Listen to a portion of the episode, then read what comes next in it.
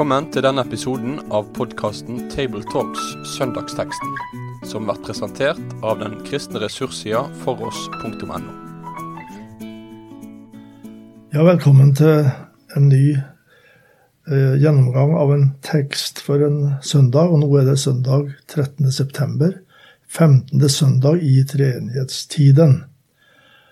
Og denne gangen er det en tekst fra et apostelbrev og det er Filipperbrevet, det første kapitlet. Filipperbrevet 1, vers 9-11. Det er en forbønnssekvens, faktisk, dette her. Og Paulus skriver til folk som han Iallfall en del av dem kjenner han veldig godt, og kjenner til hvordan de ble frelst. Vi skal lese Jesu navn. Og dette ber jeg om, at deres kjærlighet må bli mer og mer rik på kunnskap og all innsikt, slik at dere kan dømme om hva som er rett i de forskjellige spørsmål. Slik kan dere stå rene og uten lyte til Kristi dag, fylt av rettferdsfrukt ved Jesus Kristus, Gud til ære og pris. Når jeg ser for meg hvem som leste dette første gangen, så ser jeg en kvinneskikkelse som betydde veldig mye i den første kristentid, nemlig Lydia. Hun var den første som ble døpt. Hun var purpurkremmerske, sto det i den gamle bibeloversettelsen. Hun handla med purpurklær.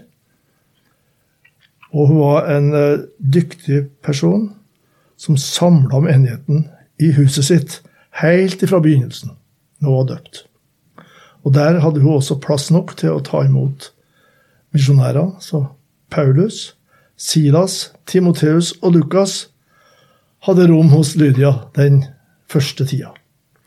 Og Jeg ser også for meg en slave, ei jente, som hadde vært besatt, og som var den umiddelbare årsaken til at de havna i fengsel, fordi hun ble befridd fra besettelsen, og eierne hennes mista inntekt.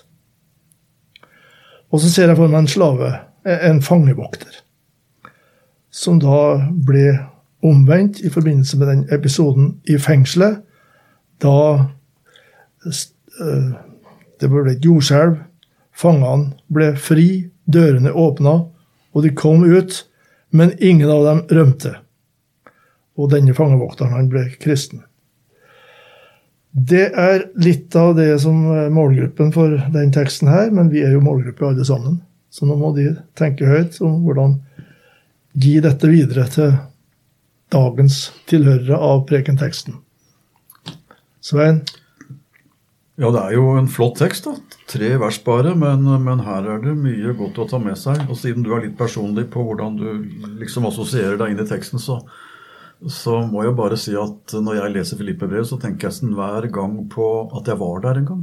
Jeg var, jeg var alene på en tur oppe i Nord-Hellas og besøkte bevisst bibelske steder. Og en ettermiddag så kom jeg, det var vel på høsten, til Filippi, tok en buss ut fra Tessalonika og fant dette bønnestedet. Mm -hmm. det, er en, det er liksom eh, avsondret litt. Ligger med en liten elv, het det da. Det er, bekk, ville jeg nesten sagt i dag. Og Der var det ingen andre akkurat da. Jeg er sikker på det var mye turister ellers, men da var jeg der alene. Og Da satt jeg rolig der på dette stedet hvor tradisjonen sier det, at Paulus sitt møte med disse der deres bønnested var. Å sitte der og meditere litt over Filippermenigheten og antagelig den første kristne menigheten i Europa, sånn som du sa litt om nå, det, det er sånn som man husker. Mm. Og denne menigheten var han tydeligvis glad i. Og jeg preker mye jeg over Filippe-brevet, ikke minst kapittel 1 vers 6, at han er viss på at han som begynte den gode gjerning i dere, skal fullføre, står det. Så takker han veldig for dem. Så innledningen med min egel det må være på, på en måte å understreke at her er det en som skriver til en menighet han hadde et veldig nært forhold til. Ja. Som han husker kanskje den første i Europa. Eh, en menighet som han så gode frukter i. Mm. Så det er en som vil det aller beste for denne menigheten. Og sånn tenker jeg dette må vi prøve å formidle når vi preker også denne søndagen. At her er det en som vil noe godt for en menighet han er glad i. Ja, Tar vi sånne personlige utgangspunkt, så vil jeg også ta en tredje vinkling. Og det er jo å tenke på Paulus som skriver dette brevet fra fengsel. Mm. Og som er i stand til å ha en så oppmuntrende tone som han har. Eh, det er jo kalt gledens brev, og glede er i verb eller substantiv eller adjektiv 20-25 ganger nevnt i brevet. Og det er jo ikke veldig mange vers, men altså glede skinner igjennom hele veien. Og du nevnte vers 6, at Paulus er sikker på at Gud skal fullføre. Og han er altså så oppmuntrende med å si 'jeg gleder meg over dere', 'jeg takker for dere'. Eh, at det går an for et menneske å være så optimistisk eh, når han har så vanskelige forhold i et fengsel, det er ganske utrolig.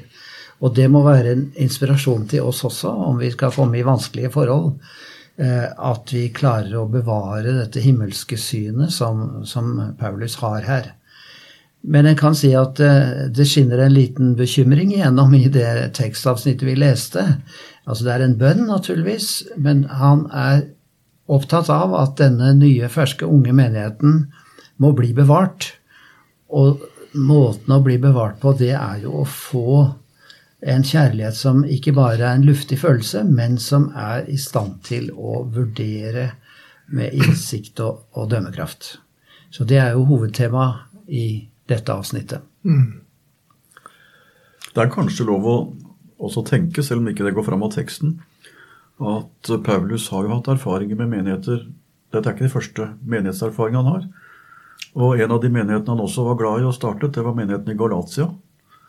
Og det gikk ikke så lang tid før han fikk eh, bud om at det gikk ikke så veldig bra. De fleste av oss kjenner litt til Galaterbrevet, hvordan Paulus måtte snakke dem til rette. For det kom noen og sa at dere må gjøre litt ekstra i tillegg til å tro på evangeliet. Så det er klart at vi har en apostel med oss her som, som har erfaringer for at det var en ny og fersk menighet, det er krevende. Så jeg tenker det ligger masse kjærlighet og en del såre erfaringer i den omsorgen Paul, som Paulus viser for filipperen her. Det viser jo at han er et høyst levende menneske. For så vidt jeg husker, så har jo Galaterbrevet ikke noe start av takknemlighet for menigheten. Rett på sak. Det er rett på sak, så, så, der har han temperament tvers igjennom. Men her er det mildheten som skinner igjennom.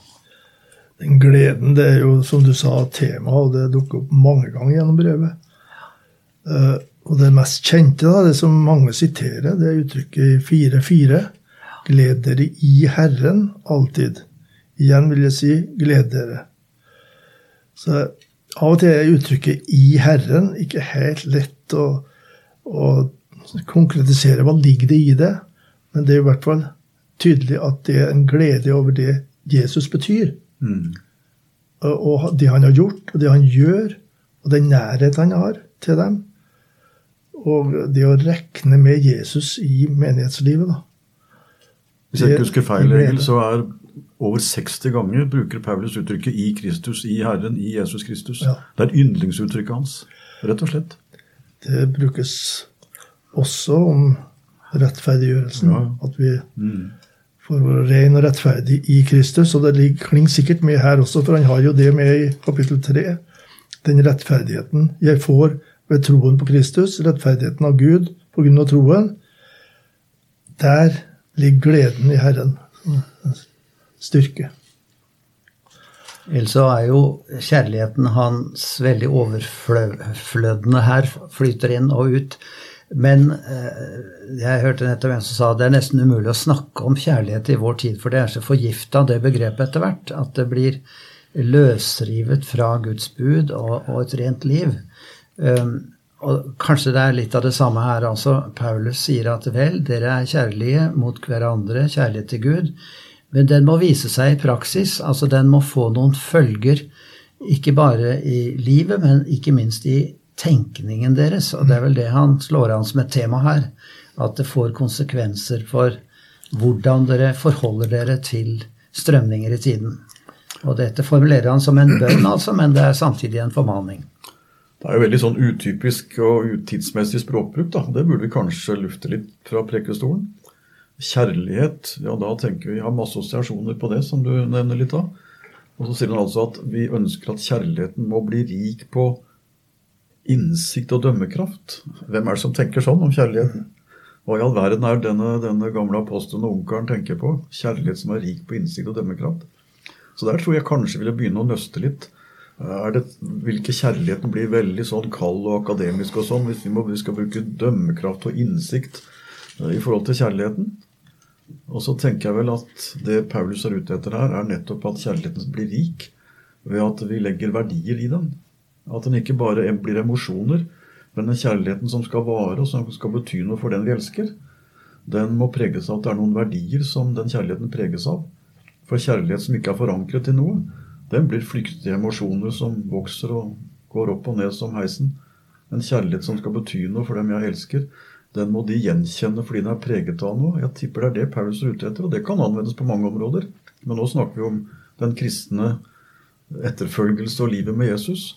Men å hjelpe folk til å tenke at ønsker du en kjærlighet som bare er emosjonell, og som er like flyktig som eh, god vær og dårlig vær? Eller ønsker du en kjærlighet til å bli elsket sånn at du er trygg på at det er noen verdier her? Noe som denne kjærligheten er forankret i? Jeg tror de fleste av oss ønsker å bli elsket på en sånn måte dømmekraften her som kobles opp imot kjærligheten. da. Og kunnskap, innsikt, dømmekraft. Det innebærer jo at en må sette foten ned av og til. Kanskje tenker en også på ledersjiktet her, at de må få visdom til å sette foten ned på de rette punkter. Dømme om hva som er rett og riktig, står det, i de forskjellige spørsmål. Det er mange ulike ting som han sjøl personlig kanskje ikke har tatt opp i forkynnelsen, men som ligger som konsekvenser av det kristne budskapet. Og det å trekke den konsekvensen inn i menighetslivet, det er vel det kanskje det gjelder disse forskjellige spørsmål som han nevner her, da. Ja, Det er det Paulus er opptatt av, tenker med all sin brevskrivning. Å mm. møte folk med den kjærligheten som er forankret i noe. Så kanskje jeg ville begynt enda et skritt før deg, Egil, og si hva, hva, hva, ønsker jeg at folk skal oppleve at min kjærlighet er forankret i? Mm. Hva, er som, hva, er det som, gir den eh, forutsigbarhet? Så ikke de lurer på ja, hva, hva sier Svein i dag, og hva sier han i morgen, og hvordan håndterer man meg, han meg neste uke? Eh, kjærligheten, den, den, den har en type hva skal vi si, eh, variasjonsside ved at den møter mennesker og situasjoner slik som de forandrer seg. Men den er gjenkjennbar fordi den kjærlighet jeg er trygg på, den vet jeg er forankret til noe hos den som møter meg med den. Så det vil jeg kanskje sagt om først, tror jeg. Og så gått inn der som Egil er inne på, at uh, det møter hverdagen deres. Noen ganger må man sette foten ned. Og Det er jo også mm, viktig det ordet som han er inne på, med renhet. Mm.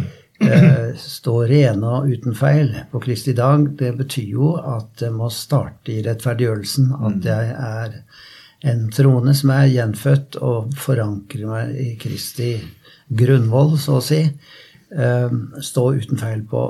Og han har jo dommens dag, Kristi dag, for øye. Det er en evighetsdimensjon over dette med å leve i verden. Så Paulus tenker jo som så Jeg har vært hos dere en liten stund, og nå tenker jeg på framover. Dere kommer i masse forskjellige situasjoner, og da gjelder det å se klart. Og man kan gå inn på disse begrepene her, og de er oversatt litt forskjellig. Men innsikt betyr jo grundig kjennskap til ting. Eh, og så er det å forstå eh, og, skjelne. Det vet vi er å skille fra hverandre godt og dårlig. Og, og så er målet altså å stå der rene og uten feil. Det kan ingen av oss gjøre i oss selv, men i Kristi rettferdighetsdrakt, kledd i den, så er vi rene for ham. Og da kommer også rettferdighetsfrukt som vokser fram. Han har en veldig mange rike aspekter her, Paulus. Mange rike enkeltbegrep.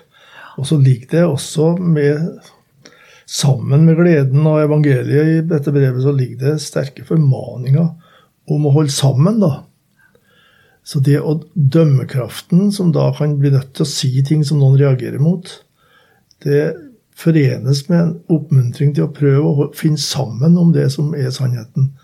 I kapittel to, innledningen der, uh, husker jeg fra jeg var liten Det første uttrykket som ofte ble brukt på vitnemøte, er det da noen trøst i Kristus? Ofte kunne bli slutta av der, altså, for det er trøst i Kristus.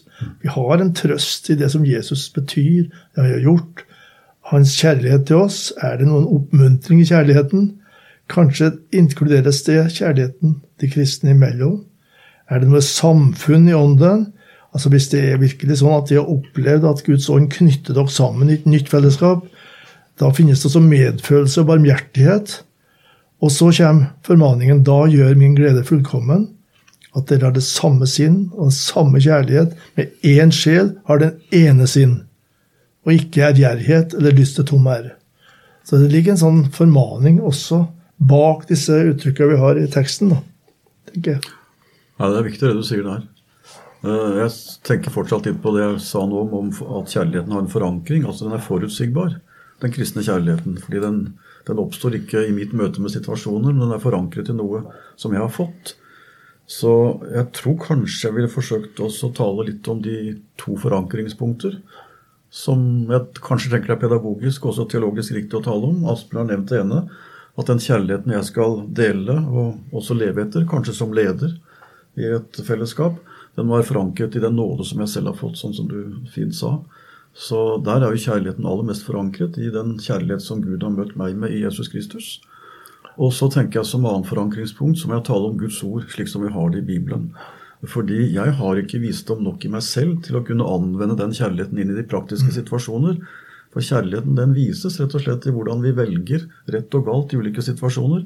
Og da må jeg prøve å snakke frimodig om at den Gud som elsker meg så høyt som han har gjort i Jesus, jeg har veldig tillit til at hans ord det er da i stand til å gi meg veiledning om hva den kjærligheten er konkret i hverdagen.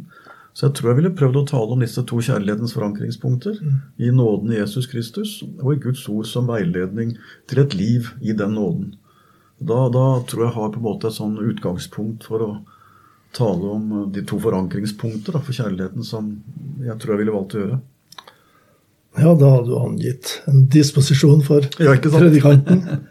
Jeg har tenkt på dette med visdom. altså Det står vel ikke det begrepet akkurat i min oversettelse her. Men, men jeg leste en gang at kjærlighet uten kunnskap eller innsikt, det blir ikke visdom. Men kunnskap uten kjærlighet blir heller ikke visdom, for visdommen kommer til uttrykk i måten å, å formidle dette videre på, og påvirke andre, og, og hjelpe og rettlede andre.